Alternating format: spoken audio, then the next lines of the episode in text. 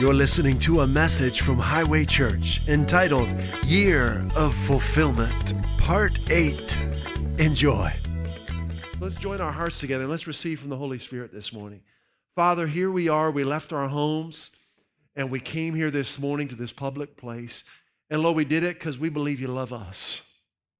We believe that you are who you say you are. We believe that uh, you are taking us higher. And we know, Jesus, you declared that you came so that we would have life and have it more abundantly. And help us, Holy Spirit, to experience that abundant life this morning. Illuminate our hearts that we would see more of Christ this morning, that we would realize how much you love us, how high and wide and deep is, is the expanse of your love for us, and that we would realize how good you are and the prosperous plan you have for our lives. In Jesus' name, amen. Amen. So 2017 is the year of fulfillment. That's what we're talking about at Highway Church, and this is the last week in February. Does that seem possible? Last Sunday in February. And we're excited. We've seen God do some things already. And we say, Thank you, God. Thank you, God. But boy, it's just beginning. It's just beginning. And we want to encourage you if there were things you were hoping happen in 2016, don't stop. Right? God's not limited to that little thing we carry around called a calendar, right? He's limitless. It just takes him a moment. Stay with the promises of God. Don't quit because he loves you so much. He'll see you all the way through if you'll just trust him. He'll see you all the way through if you'll just trust Him. So it is the year of, the, of fulfillment, and we're living the dream in 2017. Had a fun time at Max's house on Friday with the get togethers and Ed and Sue, and we talked about living the dream in 2017. And whether you realize it or not, God has a dream for your life. Just like every good father, God desires wholeness, prosperity, and fulfillment for his children. And any good father would desire that for his kids, right? Automatically. No one even has to tell a dad to desire that, right? The moment you have a child, you desire wholeness for that child wholeness, prosperity, and fulfillment. How much more so does God our Father desire that for us? John 10 10. Let's put that baby up there. John 10 10. I love this. This is straight from, from the mouth of God. He said, The thief comes not but for to steal and kill and destroy. Who's a thief? Satan, right? And all the spirits of darkness. They're trying to steal, kill, and destroy you, but you're not going to let them do it, are you? Right? Because we're, we're following Christ. I am come that they might have life and that they might have it more abundantly. Boy, as I'm reading that, I think back to my life before I read this and how the Satan stole from me. He confused me. He almost destroyed me. I'm so glad that God opened my eyes to his amazing love. When I began to read this and put my faith in it back in 1989, the enemy's plans began to be silenced in my life.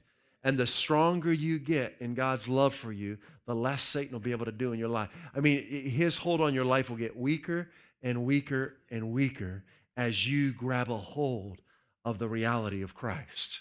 See, Satan can't do what he wants to do in your life if you'll just trust in Christ right? But we do have to trust Him, right? We've got to resist the devil, right? We don't give in to doubts and fears and worries and anxiety and stress and depression. We say, No, you have no place in my life. I belong to Christ now. Amen. I like the message translation. Let's put that up there. Yeah, more and better life than they ever dreamed of. Seem too good to be true? It's not right? More and better life. That's what Christ came. I came to give you more and better life than you ever dreamed of. And that's why we started this church, because we want everybody to know it. So we're meeting here every Sunday and we're proclaiming it. And this message is going out on the internet to anyone who wants to hear it. All right. So God is so good. Now, God's grace is the dream fulfiller. God's grace is, is the, is the um, agent is what enables God's dream to be fulfilled in our lives. His grace consists of all that He's done for us in Christ, right? God's riches at Christ's expense. It consists of His unmerited favor, it consists of His resurrection power. His grace finishes the unfinished areas of our life. His grace fulfills the unfulfilled areas of our life. So we're not relying on our own strength in 2017. We're letting Him be our strength, right? We're letting Christ be the strength of our lives. Now, last week we finished up talking about two things that I want to I want to go deeper on. One, we talked about the knowledge of good and evil. Do you remember that with Adam and Eve? And then we talked about the knowledge of God in 2 Peter chapter 1. And I want to compare those two things. I want to look at the knowledge of God. That's where we're going to start today. And if we have time, we'll get into the knowledge of good and evil because they're very different. The knowledge of God reveals to us who He really is, okay? The knowledge of God reveals to us who He is, what He's done for us, and who we are in Him, okay? And you find that knowledge revealed to us in the promises in the Bible, like John 10 10, right? Life and life abundantly. That's what He came for. That's what belongs to me now. Okay? That's a promise from God. So we want to, the knowledge of God is what gives us strength to live the life that God has for us. All right? The knowledge of good and evil is the knowledge that comes by the senses. It's the, it's the wisdom of this world. And that won't set you free. Right? That'll just keep you going in circles. It'll frustrate you. But we want you to, to experience and, and, and be filled up with the knowledge of God, who He really is, what He's done for you, and who you are in Christ. Okay? So let's take a look at this. Let's go to 2 Peter chapter 1. This is so good. This has become one of my favorite places in the scripture, 2 Peter chapter 1, verses 2 through 4, because it, it, it really gives us the key to experiencing this abundant life. It's through faith in God's promises. Now, we read about Adam and Eve uh, last Sunday, and they made decisions based on not the knowledge of God, but on the knowledge of good and evil. And God has given us the opportunity to be free from their mistake, okay? To be free from sin and make decisions not based on the knowledge of good and evil, but based on the knowledge of Him, all right? That's where, where the life is at. That's where strength is. Based, we're making our decisions based on who He is, okay? Not on what other people say, not on what's happened to us in the past, not on what might be going on right now in our life. We're making our decisions, we're building the foundation of our life on who He is, okay? So Second Peter chapter 1, verse 2. Oh, now, you, if, if this is your first time here, if it's your first time here, just wave your hand in the air. All right, all right. Well, listen, we're glad you guys are here. Awesome. How are you doing? Now, we, we encourage everyone to take their religious goggles off when they come in the door, okay? Just leave them there and, and don't even pick them up when you leave. You don't need them, okay? We want you to see God as He is. And the reason I say that is this first word says grace, all right? And religion has watered down this word. So it's just like, it's a nice thing to say to somebody. You know, it's just a nice sentiment. Grace is very powerful. It's grace that raised Christ from the dead. All right? There's an acronym that says G R A C E. Grace is God's riches at Christ's expense. It's uh, infinitely more than a nice thing to say. And I say that because Peter is, is exhorting them, he's empowering them. He's not just saying, Hi, how are you? Are you having a nice day? No, he says, Grace, God's riches at Christ's expense. God's unmerited favor, the resurrection power of God. And here's another word you got to take your goggles off for and peace. What does that word mean? Well, in the Greek, it's irene, and it became used by the Jews as the Greek equivalent of shalom. What does it mean? Wholeness, prosperity. So he's saying God's riches at Christ's expense, God's unmerited favor, the resurrection power of God, and wholeness and prosperity be multiplied to you. It's a lot different when you understand what he's saying, isn't it? This is not a hallmark greeting. This is an empowering word, okay? Be multiplied to you how? In the knowledge of God that's what we're talking about. The knowledge of God. And of Jesus our Lord, not the knowledge of your mistakes, not the knowledge of man's religion, the knowledge of Him. All right? And of Jesus our Lord. So, according to what we just read, the knowledge of God causes God's favor, God's power, God's well being, God's wholeness, God's prosperity to be multiplied in my life. What does multiply mean? Increase rapidly. The knowledge of God causes his favor, power, wholeness, prosperity to increase rapidly in my life. It causes it to become more numerous, to accumulate, to burgeon, to mount up, to mushroom, to snowball, and to flourish. So if it's not flourishing in my life, I'm just missing some knowledge of who He is. Once I get a hold of the knowledge of who He is and what He's done for me and who I am in Him, it begins to snowball. It begins to increase rapidly in our lives. Okay? Verse 3 Seeing, now how are we going to see this? Can't see it with these. It's with the eyes of our heart, right? It's by faith, right? Faith is being sure of what we don't see with our natural eyes, with our heart. Seeing that His divine power, all right, has granted to us. It's already done. Amen. What has God's divine power granted to us? Good question. Everything pertaining to life and godliness. So now we're understanding that the knowledge of God includes everything pertaining to life and godliness. What about death and confusion? Does it include that? No. That's not, in, that's not uh, pertaining to life and godliness, is it? Death, confusion, depression, anxiety, is that included in what God's provided for us? No. He's provided the answer for those things, right? everything pertaining to life and godliness. How? Here it is again.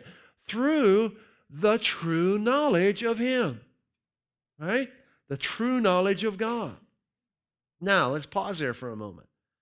So, the true knowledge of God includes everything pertaining to life and godliness. Uh oh.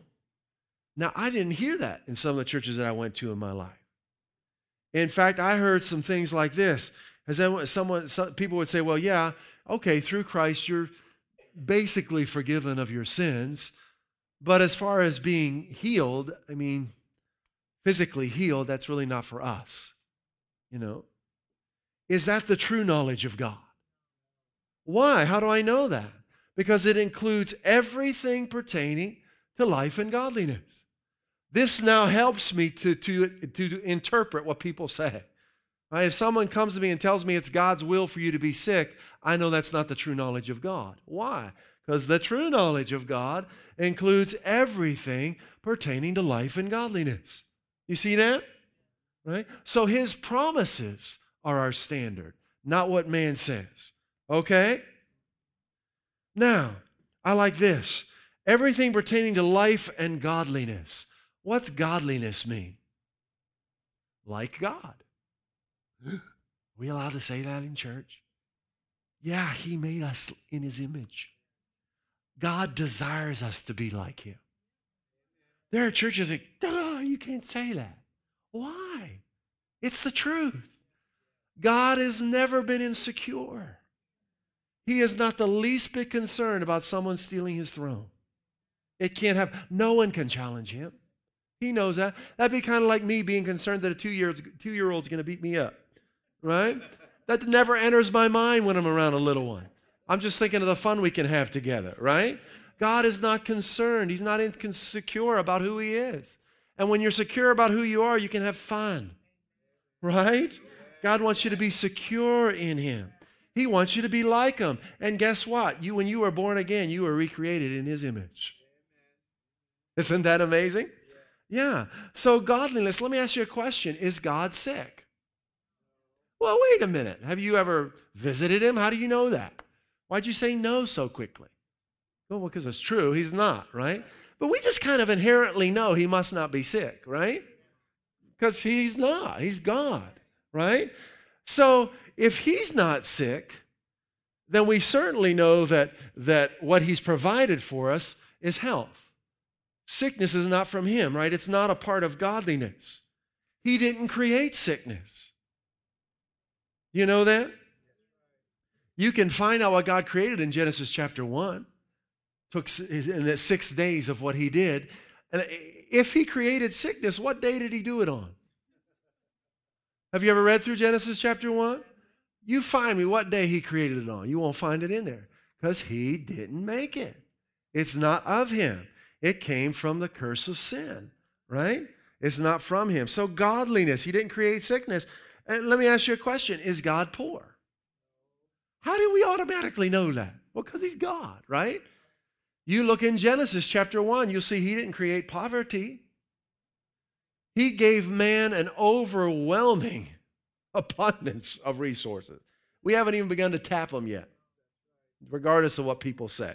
Now, okay, can I, can I startle you a little bit? Now, you may as well take your political goggles off too when you come, because I'm not political, okay? I want Jesus. I thank God for everybody, no matter where they're from or what they believe, but I want Jesus more than I want a political party. Okay? The political party cannot save you, cannot heal you, cannot set you free. It's Jesus. Okay?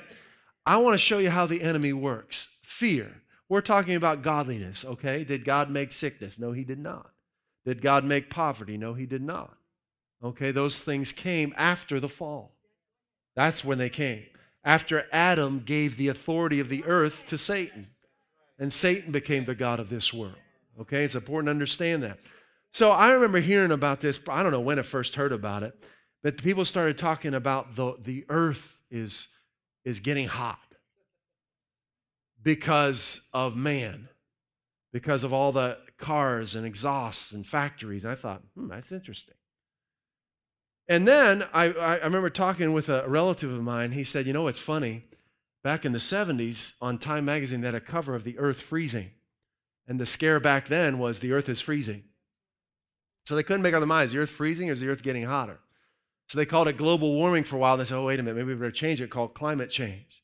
Let me share something with you. This is not political. I'm talking about godliness, okay? You know when climate change began? When Adam fell. this earth is not what God created it to be. When the curse of sin hit this earth, everything changed. And there's going to be a new heaven and a new earth. Are you guys with me? We're not being political here. I'm just talking about godliness, okay? But you, the world will get you into a tizzy and a fear about something that isn't even true. Now, I found it interesting as I got older and I, you know, met different people from different walks of life and, and uh, thermophysicists and different people who have gone to different schools. I found out that there are scientists who studied this thing out. Uh, there are different groups of scientists, and there's, there's, there are many groups, many scientists in this, this group that don't agree with this whole climate change thing. And they said the earth has been going through heating and cooling cycles every, about every 500 years for thousands of years. And it had nothing to do with factories. But you know what happened? They were silenced. And, some of them got kicked out of their universities. They got silenced because there's no money in that thinking. Fear generates income for people. If the devil can make you afraid, he can get you to buy into things. Don't buy into that. The world is falling apart, and it's not because of our exhausts coming out of our car. It's because of the curse of sin, but God's going to make a new one. All right? I'm just a little, we just took a little park, we parked a car for a little bit there. Is that all right? I'm saying that because there are a lot of fears in the world. People are upset about so many things because they haven't listened to the one who made them. They're listening to the news stories and political parties, and so and so said this. Don't do it. Stay with Jesus. Okay? Stay with Jesus. All right, let's keep going. So we're back in verse 3 here. The true knowledge of Him who called us by His own glory and excellence. So this is a personal thing to God, isn't it? He loves us that much, so He gave Himself. He gave His own glory and excellence. Verse 4 For by these He has granted to us His precious and magnificent promises. Why? so that by them, by his promises, what would happen? You may become partakers, you may share in and participate in the divine nature. Whose nature is the divine nature? God's nature. God wants you to share in, participate, and experience His nature. Wow. When? Today. Now. This very moment. All you got to do is put your faith in Him. Isn't that amazing? Having escaped the corruption that is in the world by lust. We've escaped it. We're free from the bondage of the world, right? Hallelujah. So, this knowledge of God that we're talking about, it's not, well, it's, it's not based on um, ideas of man or doctrines of man or man's religion. It's not based on the news stories of the day. It's based on who Jesus really is, okay? So, this knowledge of God is based on God's promises. And that's good because nothing can change that, nothing can shake that. And I like the word promise. You know what the word promise means? This is very powerful. It comes from the Latin promettere, I'm not sure how to say it, but it means to put forth or to send forward. In other words, when God gives you a promise, He is putting Himself forth in your life. He's saying, This is who I am. This is what I want to do in your life. Every promise is God putting Himself forward, is God sending Himself into your life. For example, Psalm 107, verse uh, 20, this is a great example of promise. God sending forth who He is into our lives. It says, He sent His word and healed them. God wants to do that in your life. He sent His word and healed them and delivered them from their destructions. So when God gives us His word or His promise, it's Himself. He's giving us Himself, okay? Hallelujah. Now, all right. So, this knowledge that we live by, this knowledge of God, it actually comes into our life by hearing the promises of God. You have to hear them. Listen, one of the best ways to hear them is to say them yourself. Read them to yourself regularly. I came that you might have life and might have it more abundantly. You need to hear yourself saying that because Jesus came for that reason. So let yourself hear yourself say the truth about why Jesus came, right? So they come by hearing, but not only hearing, but believing them. Believing what? That they're true for you right now. Not someday in the future, right now. See, this is where religion can't go.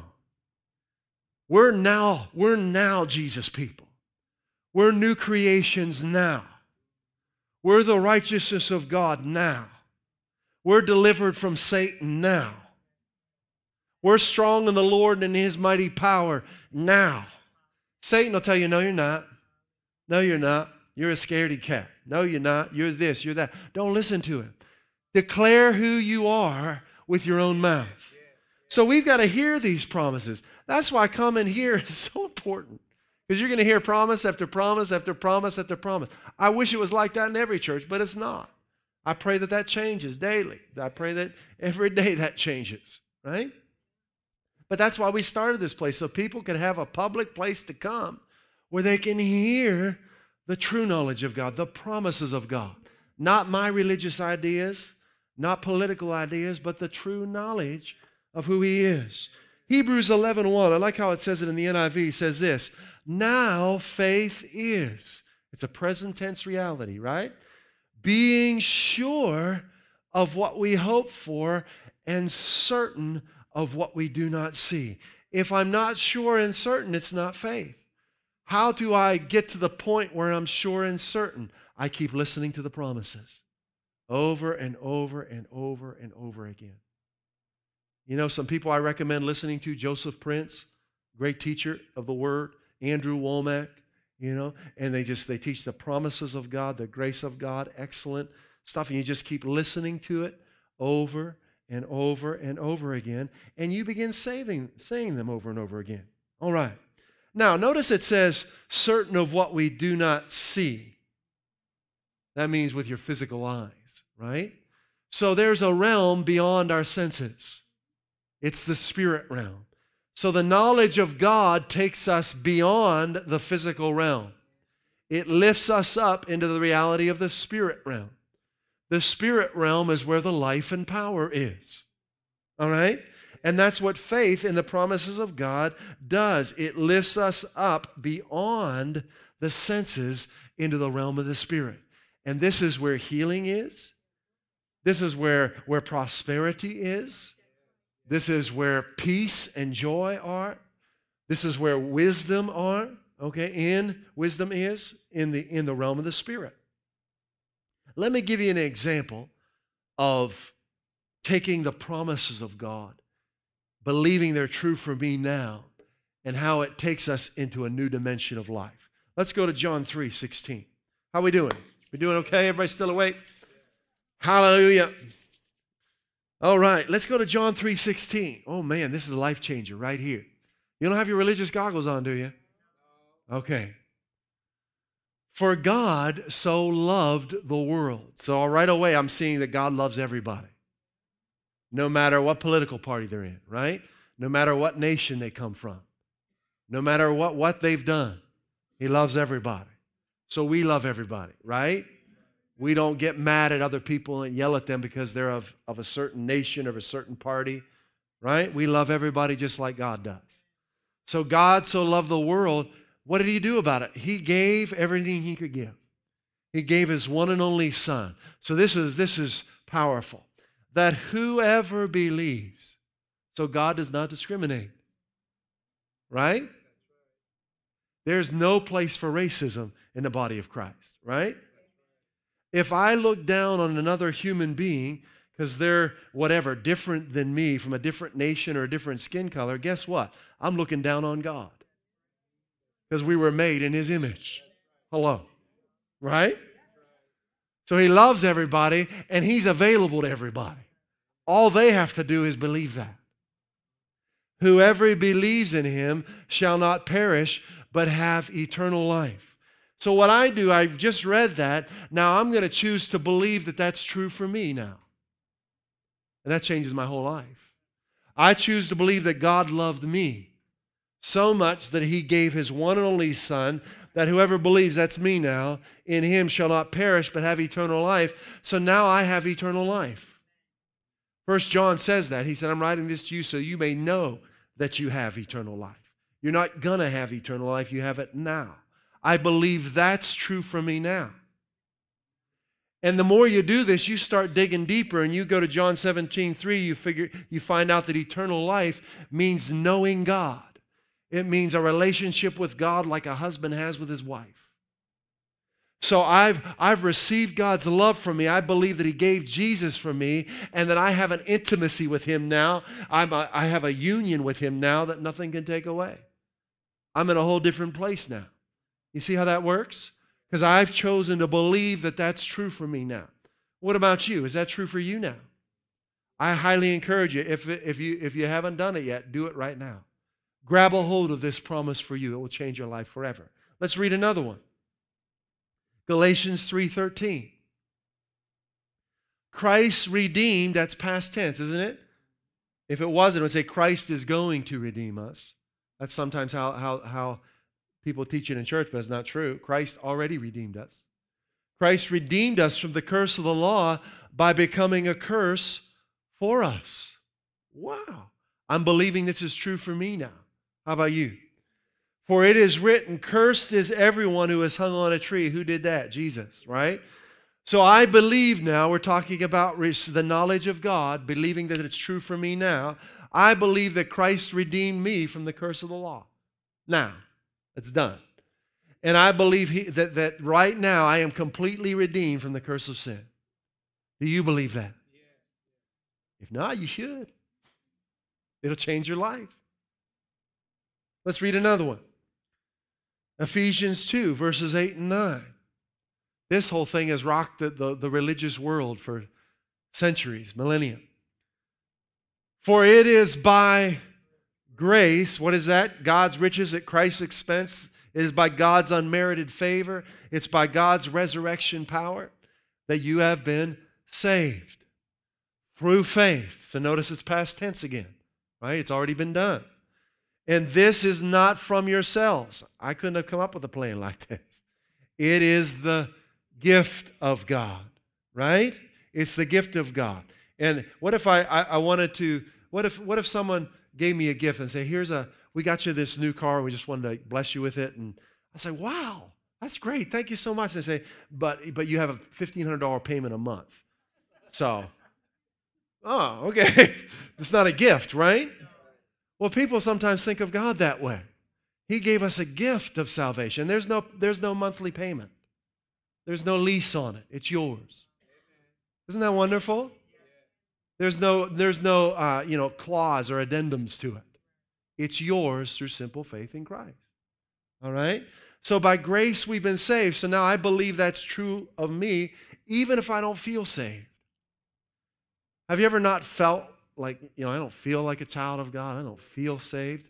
I felt like that. Sometimes I think, boy, I don't know if I know anything about God. You know, just a feeling. But that's all it is. See, our knowledge of God is not based on the way we feel. Our salvation's not based on the way we feel. What's it based on? Who He is and what He's done for us. And that sets me free. So no matter how I feel, I'm saved. Right? I'm saved all the time because it's based on who He is and what He's done, not how I feel. Same thing's true with healing. There are times you may not feel healed.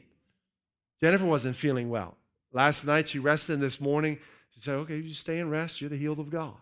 Right? That's not who she is. She is the healed of God. And we're not going to allow that thing to operate in our lives. We gave it an eviction notice. Out you go. Out you go. Amen.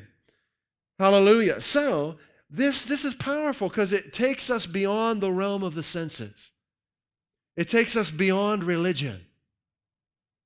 And religious people can get real upset about this good news message, this gospel message. There's an example. Let's see. We have, yeah, we'll have time. Let's go to Acts chapter 17. So Paul and Silas, now Saul, you know who Paul was. He formerly was known as Saul. He was a persecutor of the church, right? He didn't like this Ephesians 2, 8, and 9 message, this salvation by faith in Christ.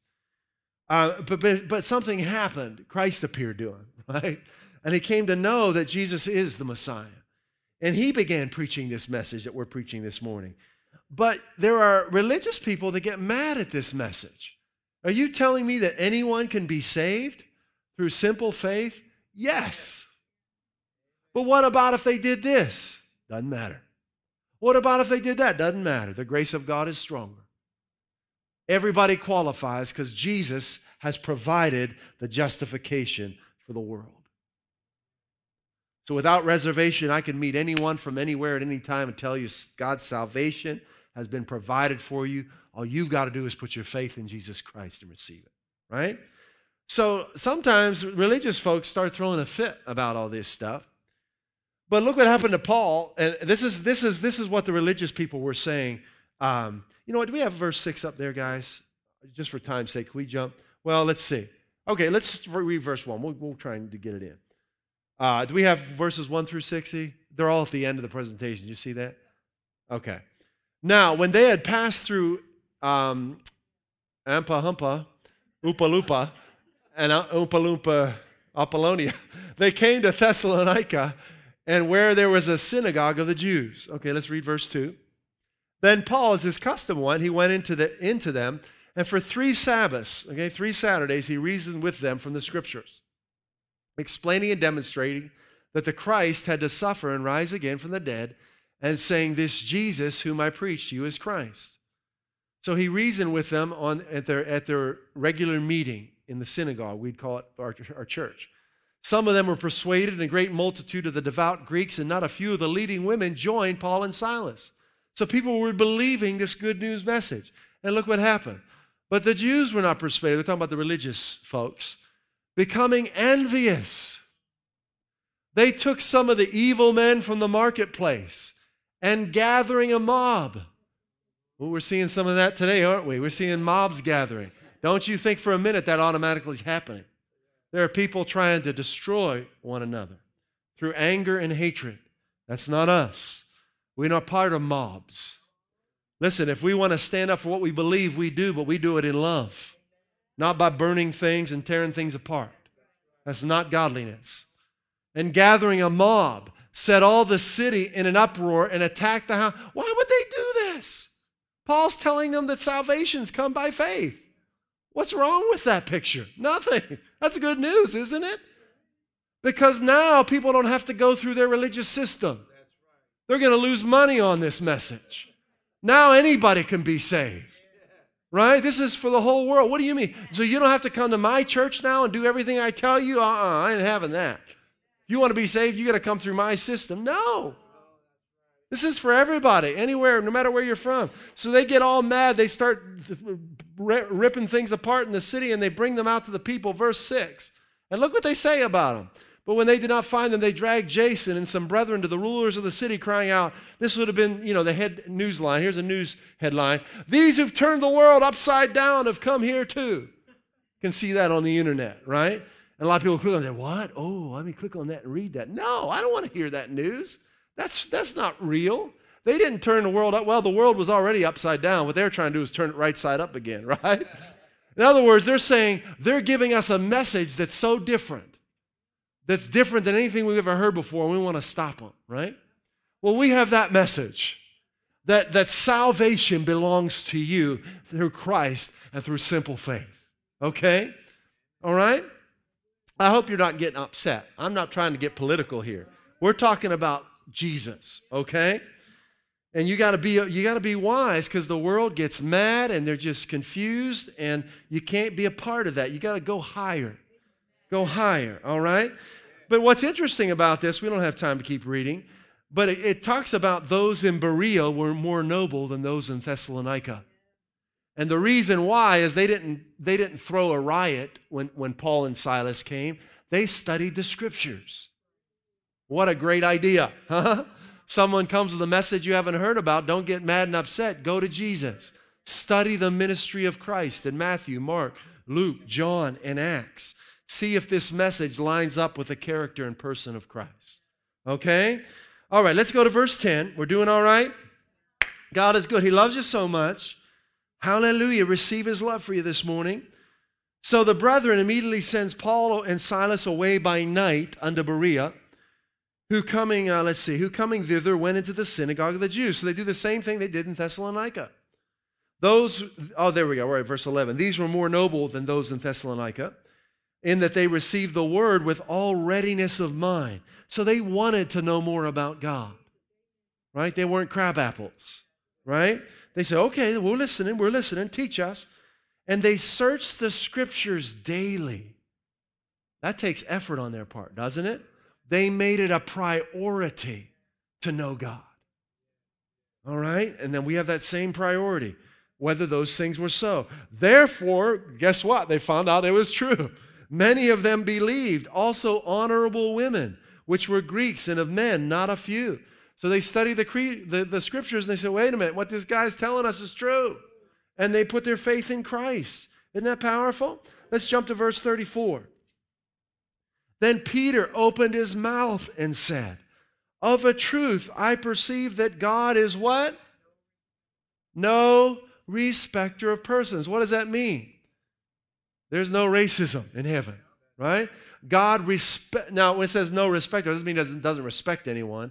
That's the King James way of saying that, that this is available to everybody. Okay? God's salvation is available to everyone. All right? And that, that can be, that can get some people upset, right? Again, because they're, they're committed to their system, their way of doing things, and they want everyone to do it their way. And if, if they don't do it their way, they want to fight about it. That's not us. All right? We have we preach Christ. All right. Let's see, verse 12. Therefore, many of them believe. Oh, we already read that. Let's go to verse 34. I'm sorry. Verse 34. Then Peter opened his mouth and said, Of a truth, I perceive that God's no respecter of persons. Verse 35. But in every nation, he that feareth him, so no matter who you are, where you're from, he that feareth him has this reverential awe of God and worketh righteousness is accepted with him. Wow. The word which God sent unto the children of Israel, preaching peace by Jesus Christ. He is Lord of all. That's what we do. Preach peace. Remember that word, wholeness, eirene, right? Wholeness, well being, prosperity. How? By Jesus Christ. He's Lord of all. Verse 37 That word I say, you know, which was published throughout all Judea and began from Galilee after the baptism which John preached, how God anointed Jesus of Nazareth with the Holy Ghost and with power, the same Holy Ghost you have, same power that's in you, who went about doing good and healing all that were oppressed of the devil, for God was with him.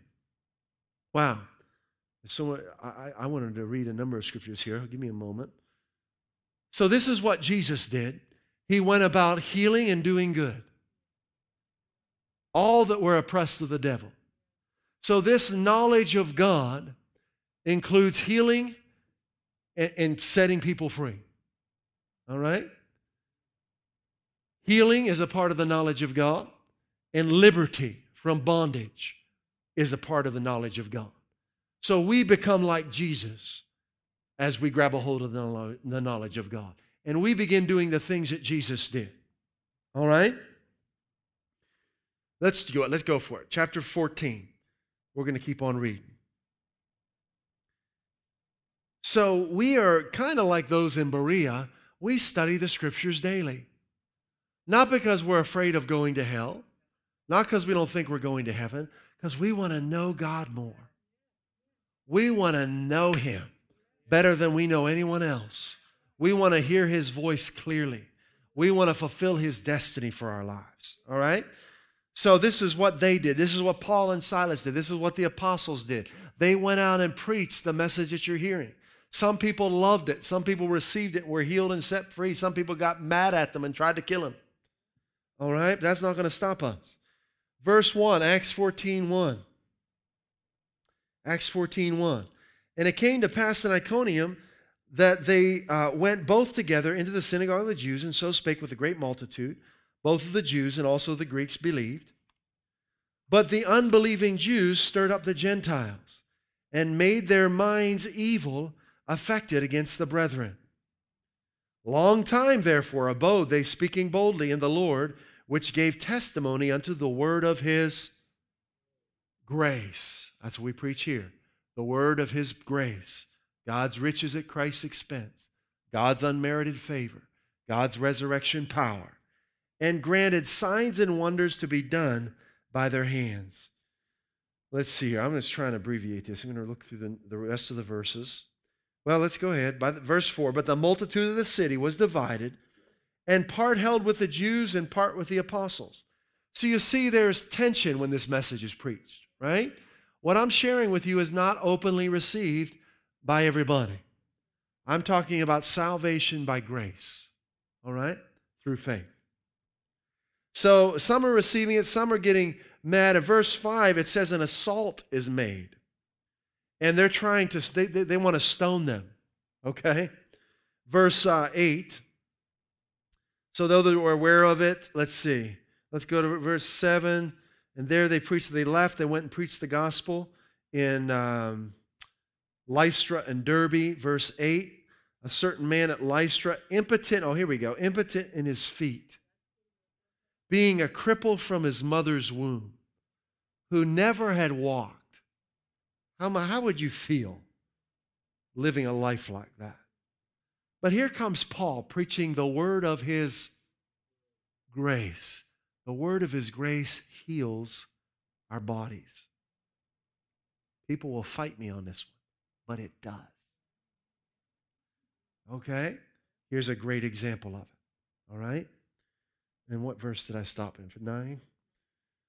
All right. The same heard Paul speak. So this man who couldn't walk uh, lame from his mother's womb, is positioned and he's listening to Paul preach the word of his grace. Isn't that what you just read? Right? He's listening to this. All right? And obviously, it was relevant to his condition because he was glued to what Paul was saying. Right? The same heard Paul speak, who steadfastly beholding him and perceiving that he had faith to be healed. It's wonderful when that happens, when you see someone zeroed in on the promises of God. This man is listening to every word that Paul is saying. Why? Paul's preaching healing. And this man needs healing, and he's listening. Okay? And Paul, perceiving that he had faith to be healed, so that man had to believe it, right? He had a part to play. It wasn't just up to Paul. Paul sees that this man's been listening, his eyes are fixed on him, his faith is growing inside of him. And Paul says with a loud voice, Stand upright on your feet. And he leaped up and walked. What are we doing? Growing in the knowledge of God. God has provided health for your whole body. I know people get, some get mad when I say this, that it's God's will to heal everybody. They get mad, but it's true. I've got to proclaim it. It's true. God has healing for your whole body. God has healing for your brain, for your emotions, for your, your psychological makeup. He has healing for your whole person. It's the knowledge of God, right? We're just reading the Bible, right? This is the word of His grace the word of his grace. Now, like I said, I've been in different kinds of churches, and some say, well, it's not God's will to heal everybody. And they say that because they see people not healed. Or maybe they have a loved one who wasn't healed, or whatever. But if we use that same type of thinking with sin, if we say it's, God, it's not God's will to forgive everyone of sin because there's so much sin in the world, oh boy, that wouldn't make sense, would it? Yeah, there's a lot of sin in the world, but it's not God's will for anybody. Same thing with sickness. There's a lot of things in the world that are not God's will because He's not controlling everything. He gave control to man, man gave it over to Satan. But now, through Christ, we can take control of our lives, right? In our lives, Jesus is Lord, and Satan, it's off, we're off limits to Satan now, right? So you can take back what was stolen from you through faith in Christ. Satan has nothing in you anymore. You belong to God. His, you've been taken out from under Satan's authority, out from under darkness, and you brought into the kingdom of God's beloved Son. Amen. Amen. Wow, God is so good. I'll tell you what, He is taking us higher. He is taking us higher. So, the knowledge of God, it comes by hearing the promises of God.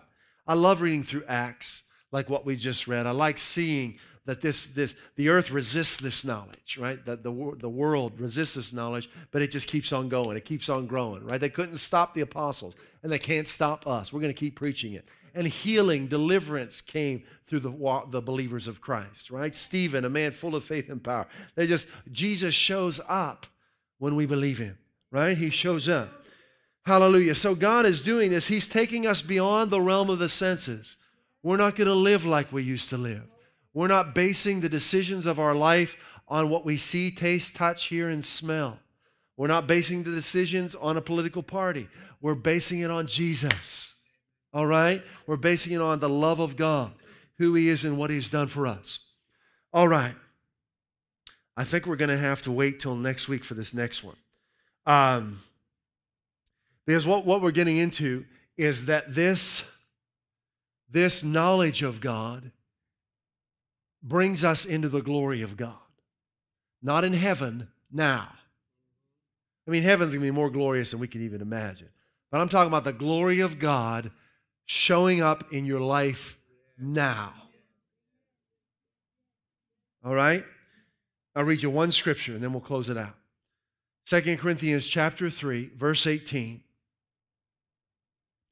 says, But we all, with unveiled face, there's nothing between us and God anymore, beholding as in a mirror the glory of the Lord. Now, who do you look at when you look in a mirror? Who do you see? Yourself. So, beholding as in a mirror, so where's the glory of God? Hey, it's in you. The glory of God is in you. So when you look at yourself in the mirror, the glory of God is now residing inside of you, and it's not going to leave you.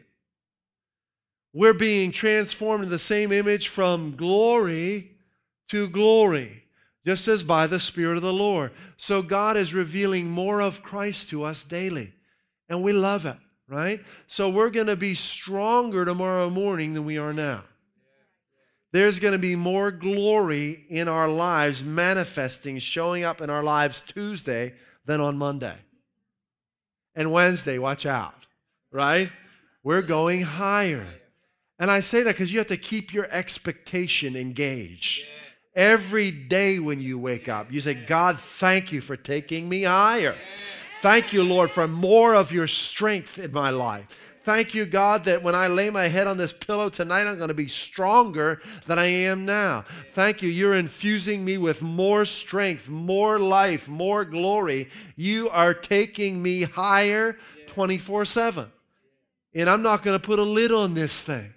Uh, you can't limit this thing. God is limitless, and He wants to do limitless things in your life. Hallelujah. Isn't this good? We serve a limitless God. His love is unstoppable, and He wants to love you and do things in your life that are beyond what you've imagined. Are you going to let Him? Hallelujah. Father, we love you so much. Thank you for this time together. Lord, you're so good. Lord, we, we, we just, we just uh, put all of our attention on you. We love people, we realize people don't have the answers. You do. We love uh, everybody, but we realize that you are our Savior. So, Lord, we come to you this morning to receive your love for us. Lord, we are so glad that you are, you are beyond what man can do, that there's no limit to your love and power. And Lord, we drink deeply of your love and your power this morning. Holy Spirit, I ask you to right now to touch everyone here, to minister life to everyone here. Let this be a new day, a new time, a new way of living, of living life based on who you are.